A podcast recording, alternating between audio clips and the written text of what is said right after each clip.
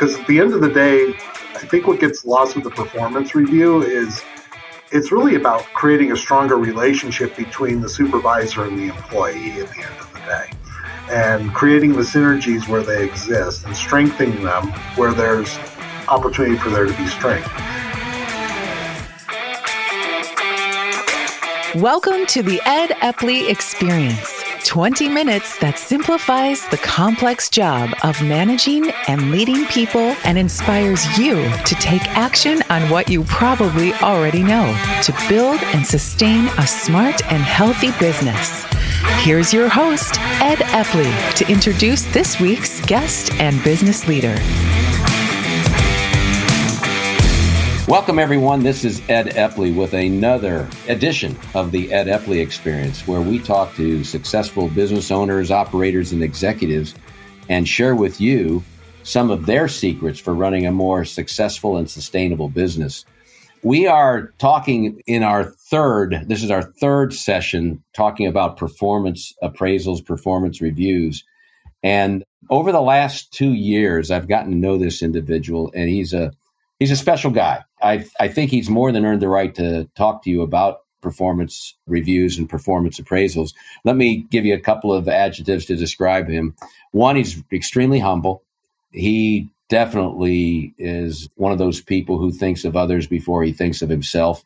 Secondly, he's very broad minded in, in a business sense. What I mean by that is he does not focus solely on his function or area of the business. He he thinks very strategically at all times, thinking about the consequences for the entire organization, not just what would be in his best interest or his functions. And the last is he has a tremendous sense of humor. And I always enjoy my time with him because we will end up laughing about something. It may be about me or about him or about others, but we're going to laugh about something. And I think you'll probably hear that today. He's Roger Levenduski. He's the VP at Steamboat Ski and Resort Company. Roger, welcome to the Ed Epley Experience. Great. Thanks, Ed, for having me. Really excited to be here and very humbled, as you said, to participate in this discussion with you. So, do you remember the first time you ever had a formal performance review where someone was reviewing your performance?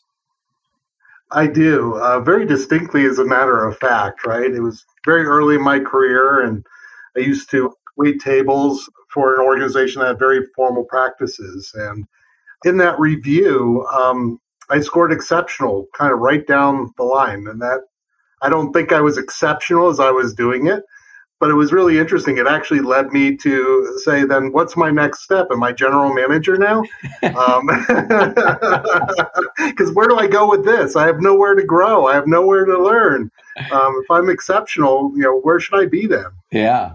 Well, well, that begs two questions. Number one, did you ask that question about where where do we go, or was there was that not addressed by your boss at the time?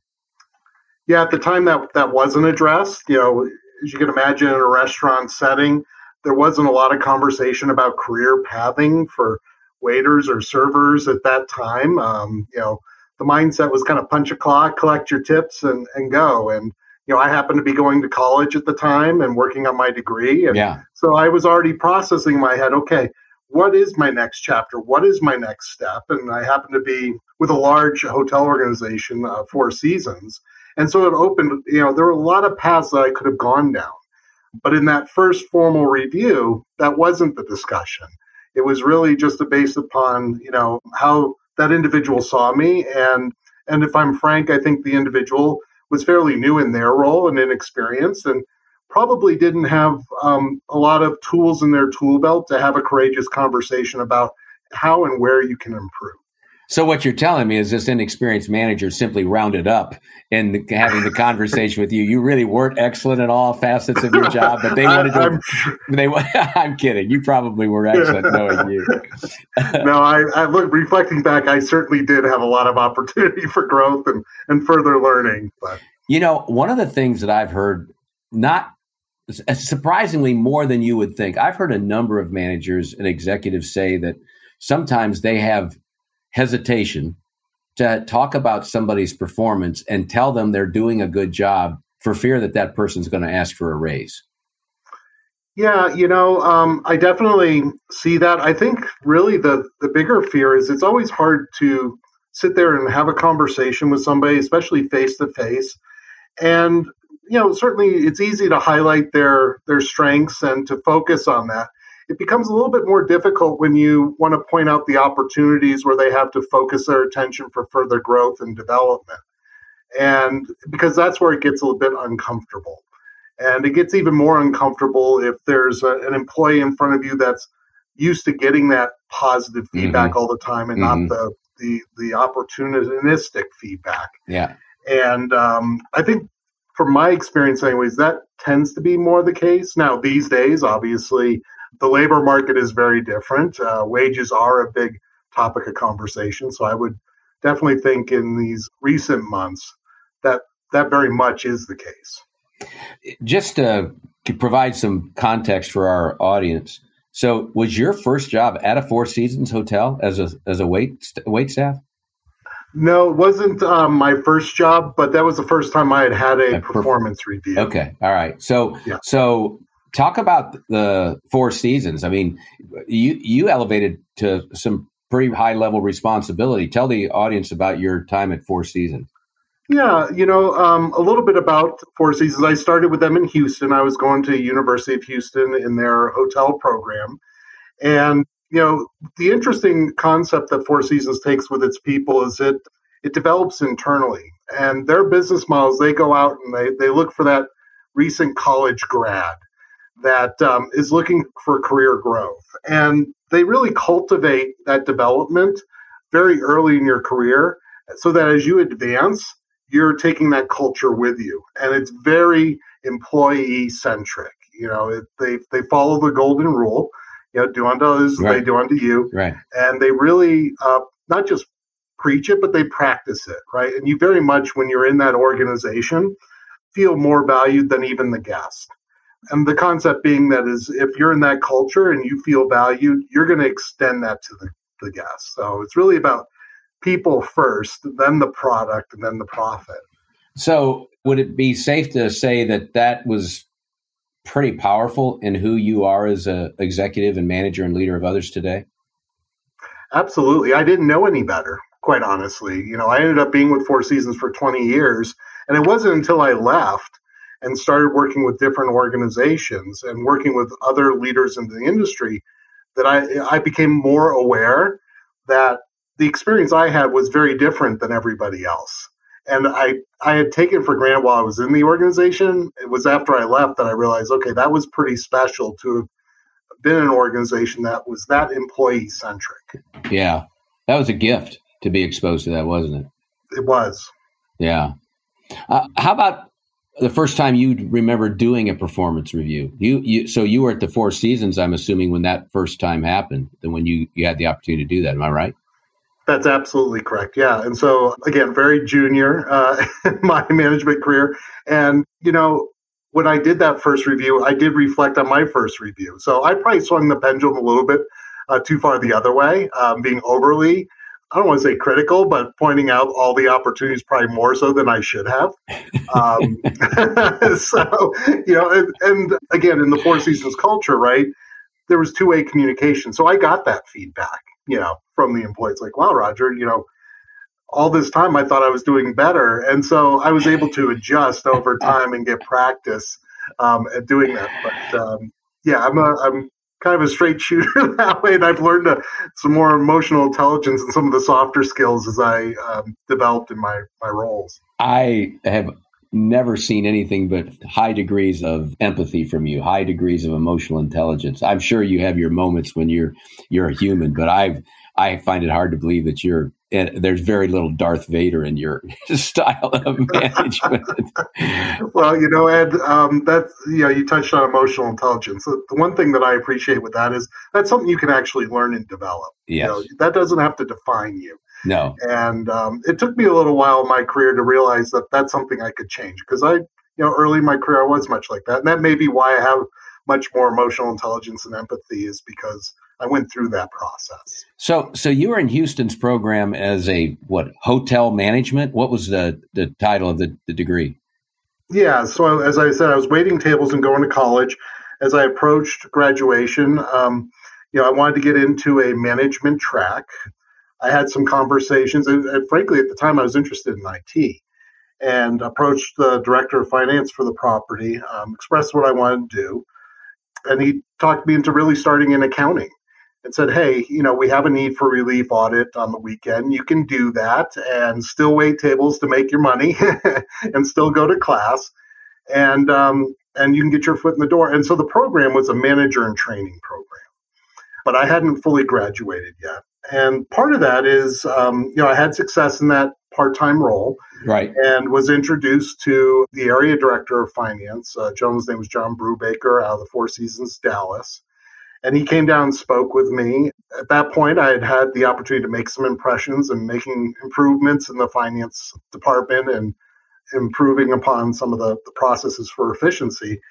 And he said, "Listen, we'd like to put you on a track in finance rather than IT. Um, you know, you, you happen to mention that you're looking for a little bit more work life balance in food and beverage, you know, holidays off and things like that as you have a family. And IT doesn't get any better with that, but finance sure does.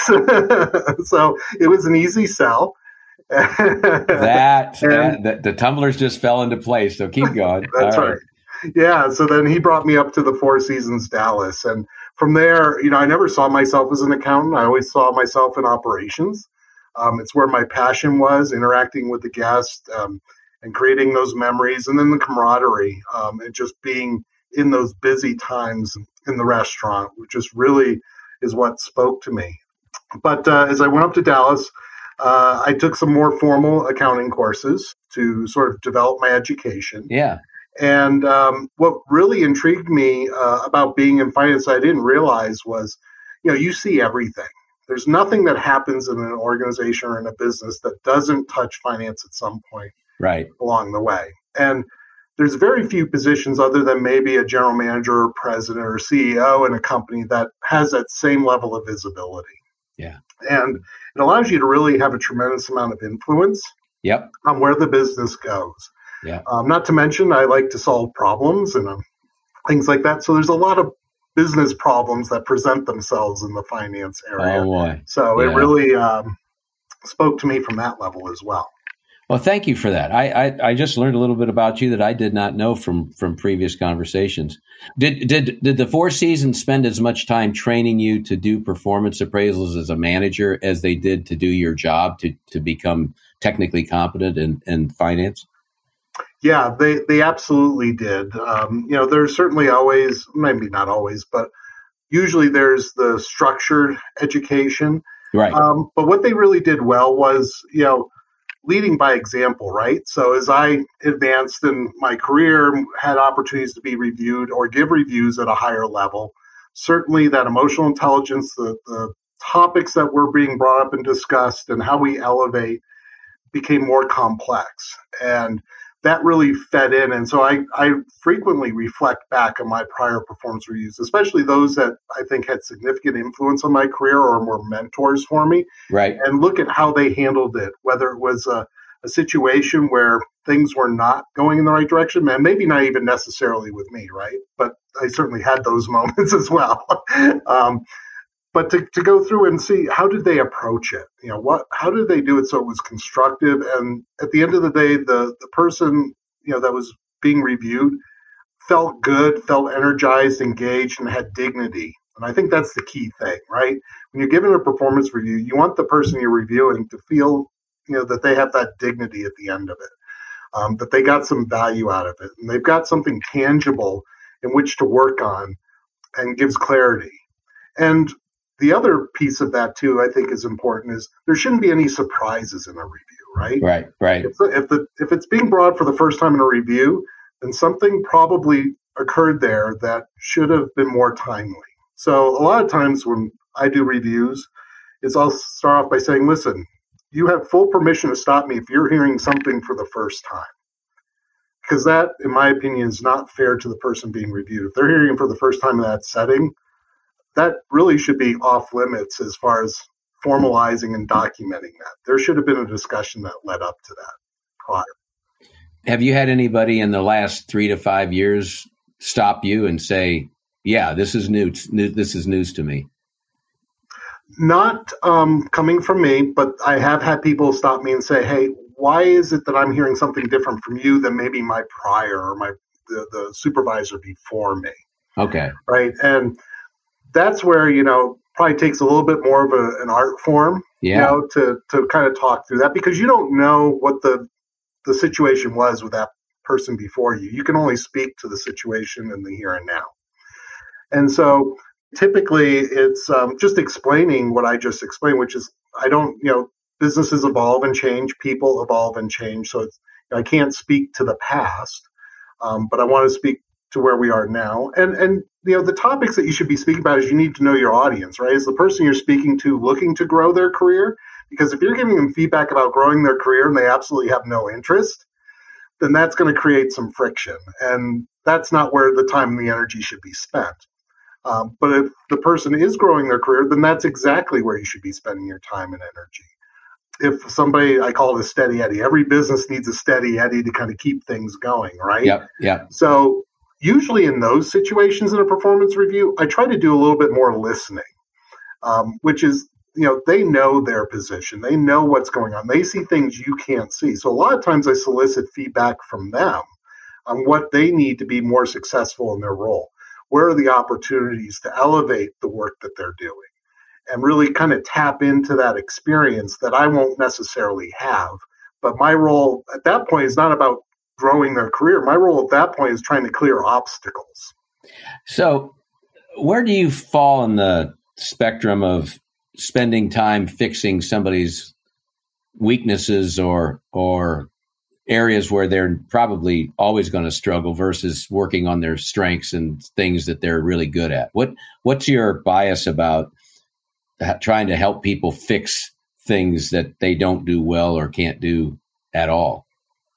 Yeah, it's um, it's about getting the right seat on the bus, right? At the end of the day, right? If you're trying, if you're have an expectation of somebody that they simply just don't have either the interest, the passion, that's usually the case.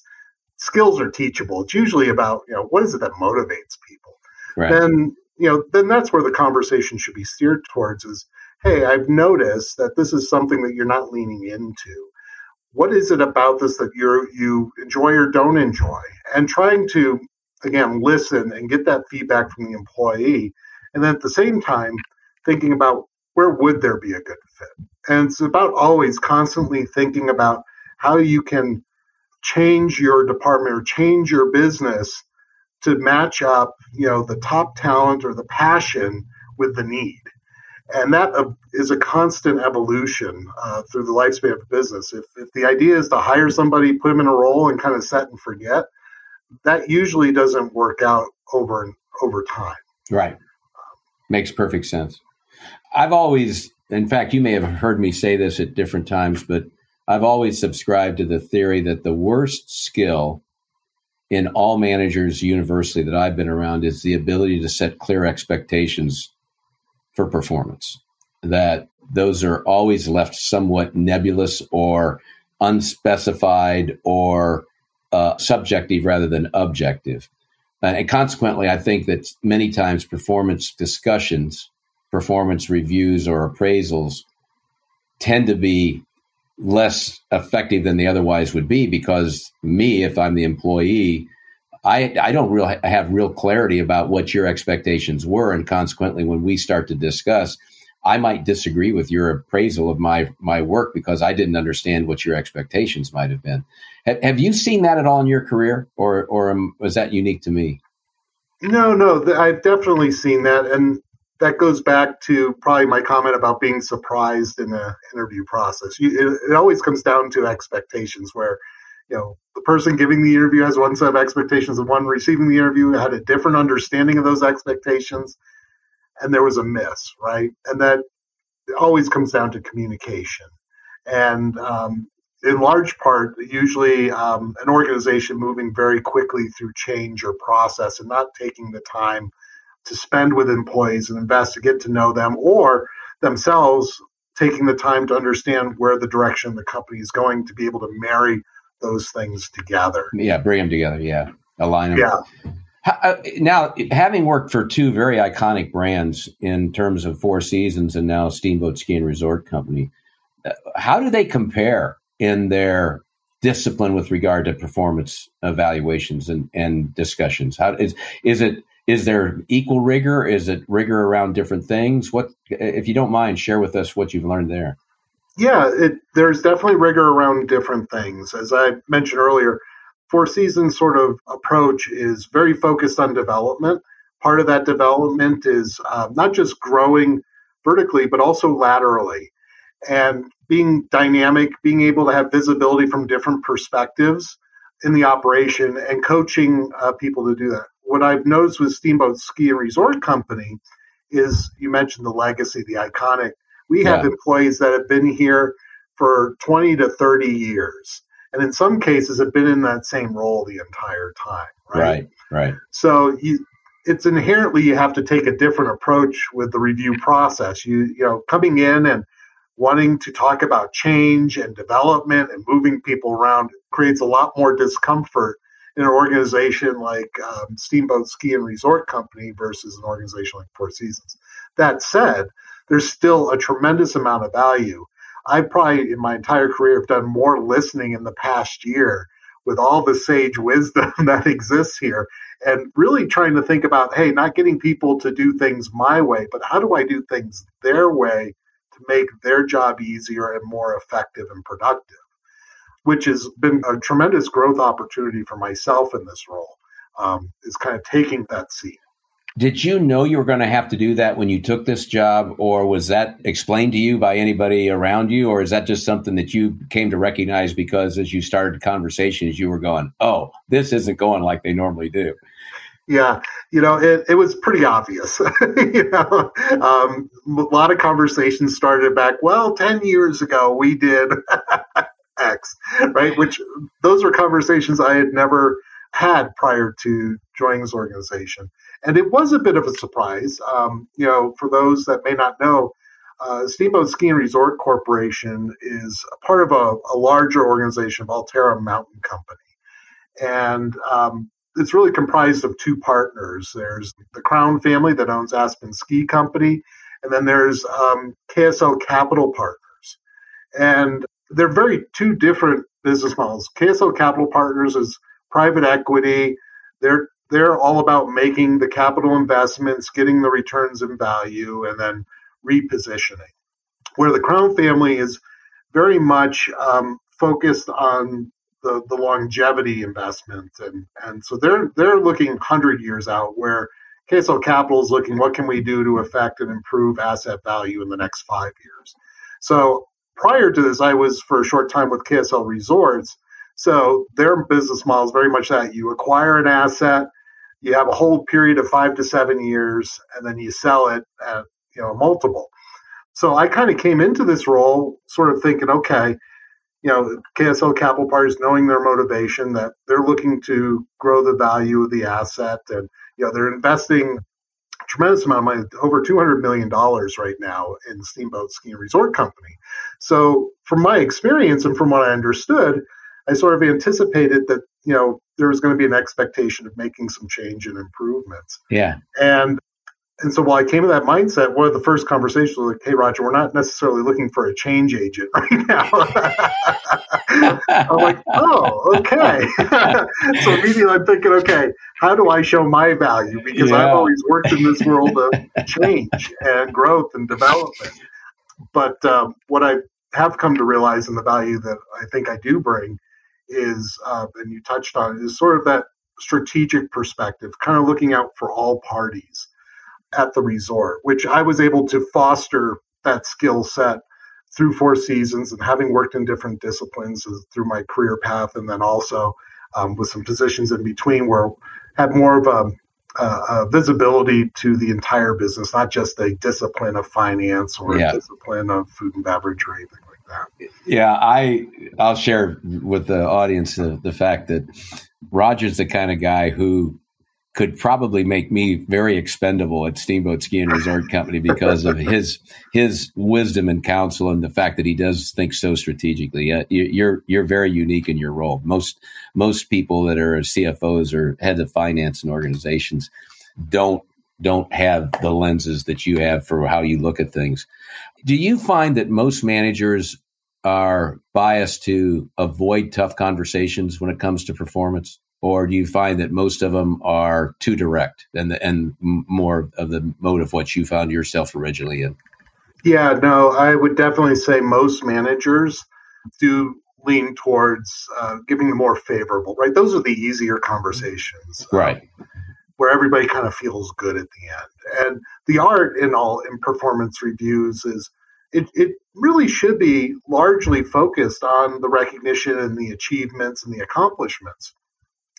But you can't lose sight of what's still left on the table for further improvement. There's always room for improvement, always room for growth and opportunity on both sides right? It does the person receiving the interview doesn't have to be the only one just kind of taking the information. They have information too that they can give you on how maybe you can manage better. So when I approach a performance review, you know, while the conventional wisdom is okay, it's the supervisor telling the employee what more they have to do and giving the experience. There's a lot of things that you, as the person do, delivering, can learn from the employee whether it's how they're doing the interview, if it's information they didn't know before, or how the employee would like to see you interact with them differently. Yeah. Because um, at the end of the day, I think what gets lost with the performance review is it's really about creating a stronger relationship between the supervisor and the employee at the end of the day and creating the synergies where they exist and strengthening them where there's opportunity for there to be strength and to your earlier comment, not focus on all the the weaknesses, right? Because we all, let's face it, we all have weaknesses.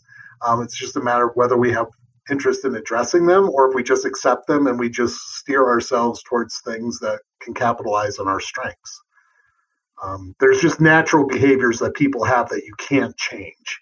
So there's no point in focusing a performance review on natural behaviors that won't change. Focus them on the more the technical and the skills that can be changed.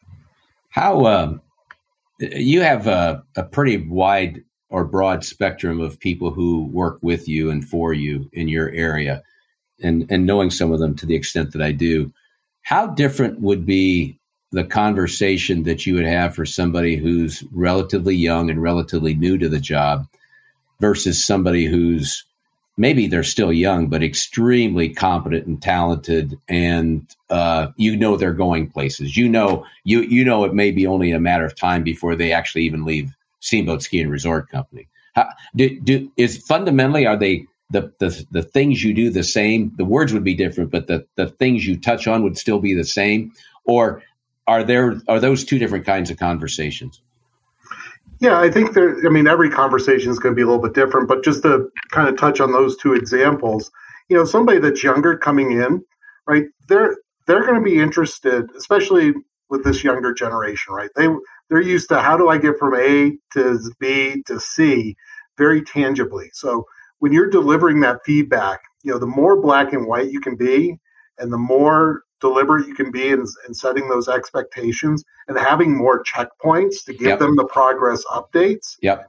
I think resonates more with that generation and that and, and the and the more frequency, frankly, and the convenience to it. You know, they would much rather you text them something just for the the timeliness than to set a meeting next week to discuss it. Good point. So Good so point. you have to kind of do that. Somebody that's a little bit more mature and uh, especially in a growth path or in a stable they're looking for more latitude. They're looking to spread their wings more and not to be uh, have the same sort of level of micromanagement or su- supervision. Yeah. So it's kind of being able to strike the right balance where sort of that younger person, you're probably going to have a little bit more micromanagement, that more of that feedback and, and mm-hmm. encouragement. Whereas um, someone else, you, you may say, "Listen, I trust you. Make the decisions. If if it's a question in your mind, that should be your indicator to come to me and let's talk about it." Otherwise, I'm going to support you. And they just want the freedom to kind of prove themselves. I I can almost imagine someone said those exact same words to you about whether you should act on your own intuition or or feeling or whether you should seek them out for counsel. That I love those words. Do you remember what you just said? no, it just kind of came to me, but um, yeah. yeah. I know the gist. But I, I think I could sum it up in another way: is that um, you know, you're right. I've, I've had mentors, and, and where I've had my biggest growth are the ones that said, you know, I think of uh, before this, I was a CFO at Camelback Resort in the Poconos. and Claude Brock, who was my mentor, you know, approached me about it. And I said, well, let me reach out and see um, who I know in my network that might be interested. He's like, no, Roger, you're missing it. It's you. And I'm like, well, that, that seems like a big stretch for me. It's like, you know, the, what he told me is like, Roger, I have the confidence. It is a big stretch for you, but you'll you'll own it, you'll take it, and you'll do well at it. And he he just all I needed was for him to express his confidence that I could do it, for me to actually be encouraged to actually go after it. Right. I love it. And, I love it. Yeah. I have one last question for you, and and uh, and that simply is: if there's one thing that you could tell any manager, executive, or owner who's listening uh, that if they do this, they're probably going to have more effective performance appraisals, what would it be? Be authentic, um, and not authentic where you're you're putting everything on the table, but really think about what it is you're, you're looking to accomplish in that discussion with that employee. And really think of it too from the perspective that you want that employee to leave the discussion feeling excited engaged and and with a tremendous amount of dignity out of that. And if you can look at it from that lens of and practice what it is that you want to talk about and, and you don't have to talk about everything right it's less is more um, in yeah. these reviews. Yeah. And where, where your time should be invested is really prior to that meeting, not during the meeting. Beautiful. Um, I see. I see a lot of people try to improvise in that discussion, and when you're talking about employees and talent and people that you're really relying on at the end of the day, you're shortchanging yourself by just not taking the time to think about what it is that you want to come out of that conversation. Makes sense. He's Roger Levenduski. He's the VP at Steamboat Ski and Resort Company and spends most of his time on the finance side of the business. Roger, if people would like to reach out to you to have follow up in this conversation you and I've had, what would be the best way for them to reach you? I think just reach out to me via email. I can give that to you here. It's uh, please, yeah. It's R Levenduski, L E V is in Victor, A N is in Nancy, D U S K I at steamboat.com. Yep. He's a treat to know. I, I tell you what, I am so fortunate that you've come to the organization, and I know I've certainly gained from your presence, and I know the organization has as well. Roger, thanks for being our guest today on the Ed Epley Experience. Great. Thank you for having me, Ed. Thank you for listening to the Ed Epley Experience.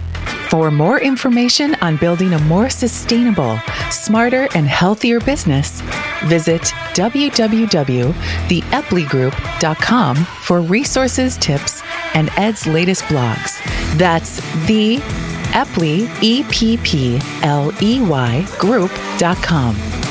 Plus, take a free assessment at theepleygroup.com slash assessment to find out how you measure up as a highly skilled and accomplished manager and where to focus on improving your skills.